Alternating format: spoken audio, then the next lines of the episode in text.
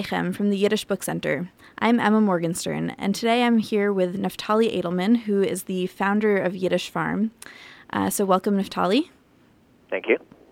Um, so, I was hoping that you could just tell me a little bit about what Yiddish Farm is to start off. Yiddish Farm is an actual working organic farm in upstate New York uh, that runs Yiddish immersion programming in order to uh, help people actually become fluent in the language. Uh, the reason we started the program was because although there's many opportunities for people to learn Yiddish uh, in classes all over the world, uh, many people don't actually have the opportunity to use it uh, the way that people do with other languages when they study abroad. Um, so we decided to start actually a farm where people can come and be fully immersed in Yiddish among native Yiddish speakers so that they could actually come for a period of time, live there, and come out speaking Yiddish fluently. So, why a farm? That's the million dollar question. um, everyone's asking me that. So there's there's a lot of reasons. Um, first of all, I love farming, but um, and and and a lot of other people do as well. You can you know there's all these articles all the time in uh, the New York Times and all other all kinds of other uh, media about how um, increasingly people are uh, interested in where their food is coming from. Uh, when people go on vacations, they like to visit farms. Uh, it's just a, it's a great way to have people come together and make a community and um, live a really full, integrated, satisfying life. Um, that being said, there's there's more that actually is specifically um, makes sense with language immersion.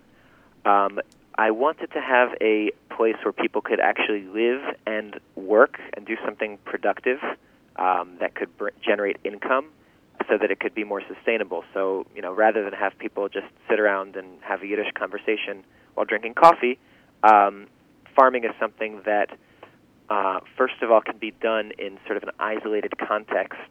Um, so when you're living on the farm and working there, you're not interacting constantly with other languages. Um, so it's a really kind of ideal setting to have people be fully immersed. Where is the farm? The farm is in upstate New York, in Goshen, New York, on uh, off of Route 17. Uh, nice biblical name. Nice biblical name, exactly. And not just a biblical name. It, it um, in the Bible, Goshen is actually uh, known for its uh, for its fertile pastures. Uh, it's when the Israelites are in Egypt. Joseph asks Pharaoh if he can, if his family can go live uh, in Goshen uh, to to uh, pasture their sheep. Um, so it's very fitting another element of our Yiddish program that might make it different from an academic Yiddish program is that we really are trying to facilitate close relationships between Yiddish speakers. So we want people to come through to the program, become really close with one another, and actually continue to speak Yiddish outside of the program to expand our impact. Mm-hmm. And I've worked on, I've worked in many communal farming programs, and I've seen it as a, I've seen it very successfully create community and bring people together, get them really close to each other. Um, so there, there's a couple of models for it. I mean, this is uh, when people um, were immigrating to the land of Israel. Uh, a lot of them were immigrants. They didn't speak Hebrew, and they sort of were able to um, to integrate by living on the, uh, the kibbutzim. That's one model that um, is a successful uh, model of, of language immersion and teaching. Uh, there's also in South Korea they have these English villages where people live for a month, and uh, it's a mix of English students and native English speakers, and they sort of they they also sit in classes, but most of the time they're just living their lives, but living it in English. Mm-hmm. Um, so that's another successful model that we look to. Mm-hmm. Um, so, how did you first start farming, and how did you learn Yiddish? Um, so I'll answer the first one first. Uh, I first, when I was in college, I started getting interested in uh, the environmentalist movement and uh, sustainable agriculture, uh, just like everybody else in college was. Mm-hmm. At, at least that's how it seemed to me. Yeah. And uh, I spent a summer working on a farm uh, near the Delaware River, and later I spent some other growing seasons uh, specifically on Jewish farms, and I had a really powerful experience living in a Jewish community on a farm. Why is that uh, so hot in the Jewish community right now? I think it's hot everywhere. Um, I, I, and I say, yeah, I mean, I'm not sure. Why is it hot in the Jewish community? Or Um, is it hot in the Jewish community? I that's sort of my sense, but I I don't know. I mean, I, I think it's hot in all um, urban centers, Mhm. um, and that's where Jews are congregated. I, I, I'm not. I, I mean, I, I, maybe it's been studied. I, I don't really know if it's uh, hotter among Jews than among other groups of people that are, you know, living in New York City and other urban centers where where a lot of Jews congregate. Mhm. Um, I think it's hot because people there's a real longing on um, I mean people are longing for connecting to each other and connecting to nature and um, there's been so many scandals with the uh, food production and distribution that people are sort of looking back to a time when things were simpler and you knew where your food came from and you knew that it was you know you knew who grew it so and I think um, I think this is sort of just part of that uh, trend that's going on. And is that why you got involved in farming to begin with? I I got involved in it because I thought it could uh, enrich my life in a meaningful way. Um, and then once I started, and I also I was sort of curious to see if um, if it's just this romantic thing that seems really nice in theory, but once you actually get down to it, it's not really that nice, or is there actually something real real there? Um, and I, I actually I, I do think obviously there is some element that is overly romanticized, but there are also real benefits to uh, living a lifestyle that's uh, close to the land, growing your food. It, it is satisfying, and um, although it's stressful in some ways, because especially if you're relying on your income on the weather, which is, you know, which is a scary thing. Mhm. Um, it's not stressful in the same way that having an office job in the city is. Right, right. You get a lot of fresh air. So I started really enjoying it, and I um, really, I really, I really longed to incorporate it into my life, and I, I didn't really. Um, I felt for many years that I would have to choose between having a Jewish community and living close to nature, since Jews mostly live in urban centers, hmm and I really wanted to be able to have both of those, the Jewish community and living close to the land. Uh, so Yiddish Farm was a natural outgrowth of that. hmm And where did you grow up? So I grew up in Washington Heights in northern Manhattan, and then also Riverdale in a Yiddish-speaking family. You asked before how I know Yiddish. hmm Uh, my first language is Yiddish. Um, my, my I come from a, a long line of uh, very active Yiddishists. Just for the record, how old are you? Oh, I am 26 years old. My my great grandfather was uh, attended the Chernovitz conference in 1909, which is uh, sort of where the Yiddishist movement was uh, born, according to some people. Um, and my grandfather grew up in Chernovitz and was very active since his youth as a Yiddish activist, um, as well as his sister. And then um, they came to America uh, in the 1950s and you know gave their whole lives to, to Yiddish culture. My grandfather specifically to Yiddish language.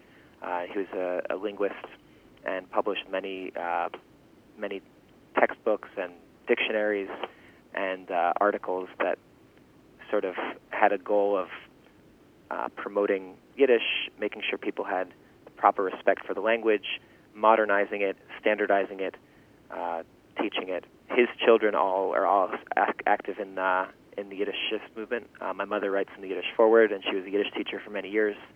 So you got real yichus. That's what you're trying to yeah. say. When I was a kid, my mother actually started a, a Yiddish Sunday school. so what stage is Yiddish Farm in now? So I I, I worked for uh, many years, um, sort of just making friends with people who were studying Yiddish or who already knew Yiddish, and trying to bring people together, uh, organize events. And at a certain point, I I realized that we were putting a lot of work into it, and I, I wasn't sure if the um, I wasn't so satisfied with the results. Um, I felt like even though a lot of people were interested in Yiddish, they didn't really have an opportunity to become fluent. Um, there were some people who, you know, who studied Yiddish and actually became fluent, but it, it's it's just very difficult. I, I, I noticed that it's more difficult to become fluent in Yiddish than in other languages because people just don't have the opportunity to use it. hmm Um, so my friend Yisrael and I uh, decided together that we should start that we should start Yiddish Farm um, and have a summer program where people come and live on the farm and only speak Yiddish the whole time, and that in order for it to be successful, we would have to um, have both Yiddish students and native Yiddish speakers so that people could really become fully fluent in the language. Um, and it was we decided it would be very important to bring in people from the Hasidic community, um, where Yiddish is still a very, very much a living language, um, and sort of it would be a really interesting opportunity to have different populations learn from one another. I think there's a lot that um, that the Yiddish students can learn from the Hasidic people, and there's a lot that the Hasidim could learn from Yiddish students, and uh, and the you know the handful of Yiddishist uh, ideologues we could bring into it, like myself, uh, would also have what to offer and what to gain. It's a pretty unique venture in the Yiddish world to combine the secular and Hasidic worlds. Yeah, I mean, part of uh, that's part of our mission. I mean, we felt like there was, in order to really have a healthy future for Yiddish, we, we felt like there were certain things that just weren't happening, and uh, we wanted to make it happen. So part of it was uh, providing opportunities for people to a new context for people to use Yiddish, mm-hmm. um, which is actually goes back to your earlier questions. Another reason why a farm is good. It, doesn't have to be a farm, but just the idea of of just doing something in Yiddish rather than having a program about Yiddish um, mm-hmm. is is very healthy for a language. I think. Right. Um, right. So you know, I would love to see other projects. You know, where people were I don't know. Uh, I don't know a carpentry company in Yiddish. You know, whatever it is, like the more different types of things that are people are doing in Yiddish, um, the more it will develop. You know, we wanted to create a context for people to use Yiddish. We wanted to um, bring together people from different populations um, so that they could all learn from each other.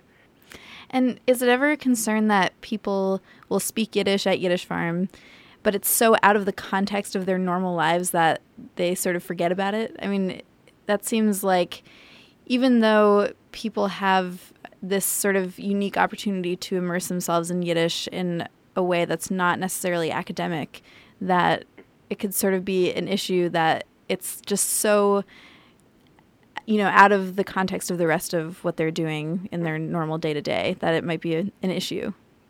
Uh, you're absolutely right. Um, uh, yeah, that's uh, that's definitely something we do think about. I mean, it, it, we we sort of frame it as you know, what do we do the rest of the year when it's not uh, when the program's not happening? Mm-hmm. Um, yes, it's very important to keep people keep people active. We, we did um, we did have people fill out um, a, a survey of uh, how often they use Yiddish, and we sort of wanted to measure if they're using it more after going through our program. Uh, we haven't um, we haven't followed up with them yet. It was supposed to be uh, a half year after the end of the program, so should be following up this month. Um, but yeah, I mean, we, we're definitely interested in figuring out how to carry that experience into the rest of the year, um, run events all the time, and sort of just really create um, a structure for that. I mean, there are, thank God, there there are other opportunities for people to use Yiddish, um, and those are great for people who already are who already know Yiddish to sort of keep it up. Um, our hope is that if, if people go through our program, then it'll sort of be easier to keep up what they have because they'll really, you know, it'll really uh, keep them like fluent in Yiddish, and then maybe um, it would be easier for them to find those opportunities after.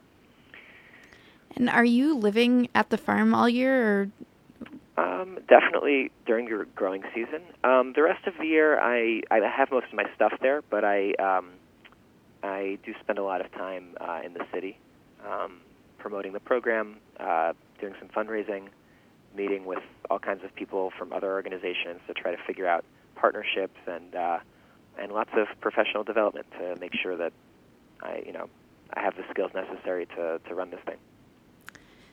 So you're running the program again this year, right?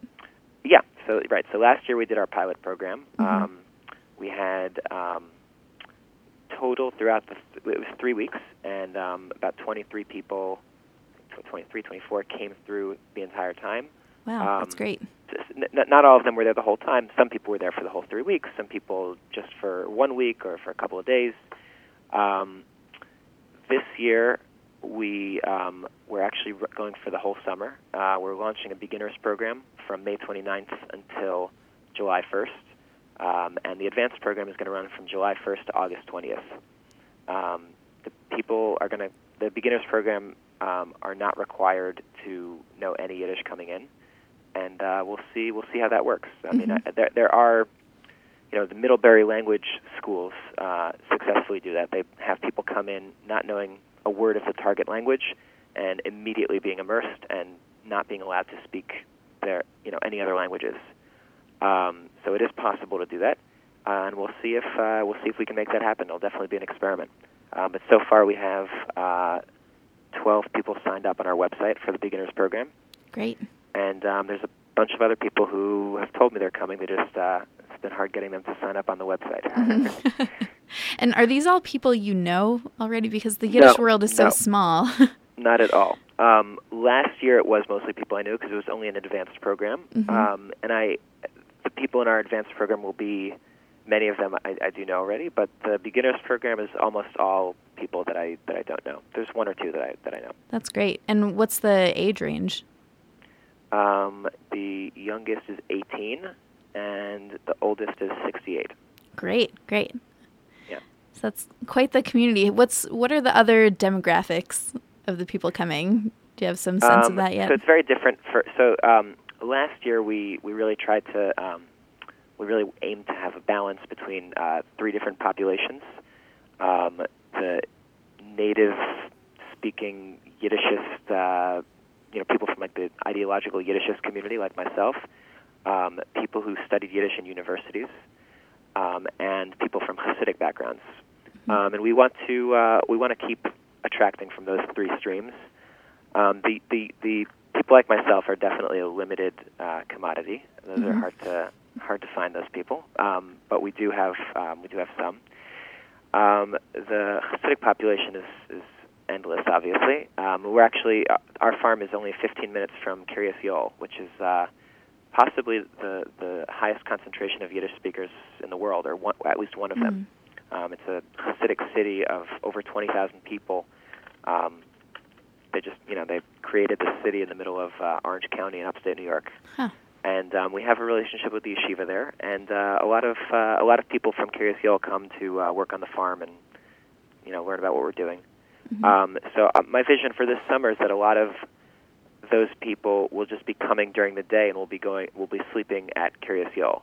Uh, But yeah, the uh, the people in the beginners program, they come from all over the place. Uh, we, I think we have someone coming from England, uh, from Australia, from California and Chicago. Uh, someone signed up from South Africa, Canada. Very international. What are you growing? So we're, we definitely want to do chickens this summer, um, and also I, I, I should say I didn't order the seeds. That was uh, Yisrael. Um, you should interview him too. Okay. Um, he, he founded the organization with me. I shouldn't take uh, too much credit. Okay. We're, we're uh, you know we're equal uh, partners in this venture. Mhm. Um, he ordered um, squash, spinach, uh, popcorn, uh, uh, peppers. We, we already planted garlic. There's some wheat growing, um, and the rest I don't know. You'll have to ask him. So, are you like an expert farmer, or do you have someone advising you on that front? Um, yeah, so we, we get a lot of help from the Cornell Cooperative Extension. These are the, the ag schools that uh, the government funds. hmm Um, it's a great service. You know, you call them, they'll come out to the farm and give you all kinds of advice, tell you what kind of cover crop to plant, you know, what kind of breeds you want to, uh, you know, what kind of varieties grow well in your area, what kind of soil you have. You know, uh, they're very helpful. Mm. Um, no, we're not experts, um, but we're hard workers, and uh, we learn from our mistakes. How stringent is your immersion? You mean, are, are, you mean how much are they allowed to use other languages? Yeah. Um, we're figuring it out. I mean, I, I my plan right now is that um, for the first two weeks, the beginners will be allowed to use um, English for one to two hours per day for the first two weeks. And who is teaching the Yiddish classes? Um, so we're figuring that out. So I, I would actually like to teach the beginners. Um, yeah, I mean, I have um, I have about a decade worth of uh, Yiddish teaching experience. And you're 26. 26, yes. I started when I was in high school. They didn't have a Yiddish elective in my school, so I, I uh, asked the administration if I could teach a Yiddish elective, uh, and they they agreed, which was really nice. I was Mhm. the only uh, student to teach an elective. So that was uh, that was the beginning of that. Mhm. And since then, I've taught in uh, synagogues and workmen's circles, in, um, privately, for, you know, all over the place, in Brandeis, in uh, Mhm. Boston, in uh, New York City. So, can I ask you a question you're going to hate? Yeah, go for it. Um, what is your first love? Is it Yiddish? Is it teaching? Is it farming? Yiddish. That's the that is the unifying factor. I I am attached to to all those things. Um, but if you know, if I, if we if for whatever reason like, you know, we had to change direction and it was like, okay, listen, we can still do what we do, but it's not going to be through farming anymore. It's going to be through, you know, uh, living on a on a on a boat at sea and fishing, you know. but it's still going to be all in Yiddish. And I'm like, oh, you know, okay, I guess we could do that. Um, but if you know, if it became like, okay, listen, we're going to do the same thing we always do, it's just we're going to do it all in English, like then I'm out. I mean, Mhm. there's nothing for me to do. Yeah. Um, so yeah, I mean, Yiddish is the ultimate thing. I, I guess, I mean, but it's up there with uh, building a, a community. I mean, if it was just uh, that's also really important to me, just to have a really, really warm, supportive uh, network of people. If, you know, community. I mean, that's something that that people, a lot of people are, are missing. Have you learned any new words since living on the farm? Yeah, of course. All the yeah, absolutely. Any examples? A siedele is uh, it's um, a, a perch for a chicken, like where it sits, hmm um, and uh, katach is where it lives, and chatka is uh, like a wooden hut for people to live in, and yeah, all kinds of stuff. Baiten are the um, are, are like uh, plant uh, planting beds. Um, sure, grablia and uh, sache. These are farm tools. Grablia is a is a rake, and Mm. uh, sache is a how do you say it in English? I guess it's a, a hoe. Uh-huh. Well, it sounds very exciting, and uh, we applaud your efforts to create a new Yiddish-speaking community. Um, it's yeah, it's really along the lines of what we're doing over here too at the book center, just in terms of trying to educate people and and bring them in and uh, show them what's engaging about Yiddish and Yiddish culture. So, thanks a lot for all of what you're doing. It's really great. You've been listening to a production of the Yiddish Book Center in Amherst, Massachusetts. For additional interviews and conversations, please visit our website, www.yiddishbookcenter.org/audio. I'm Emma Morgenstern. Sei stark und gesund. Be strong, be well, and tune in again soon.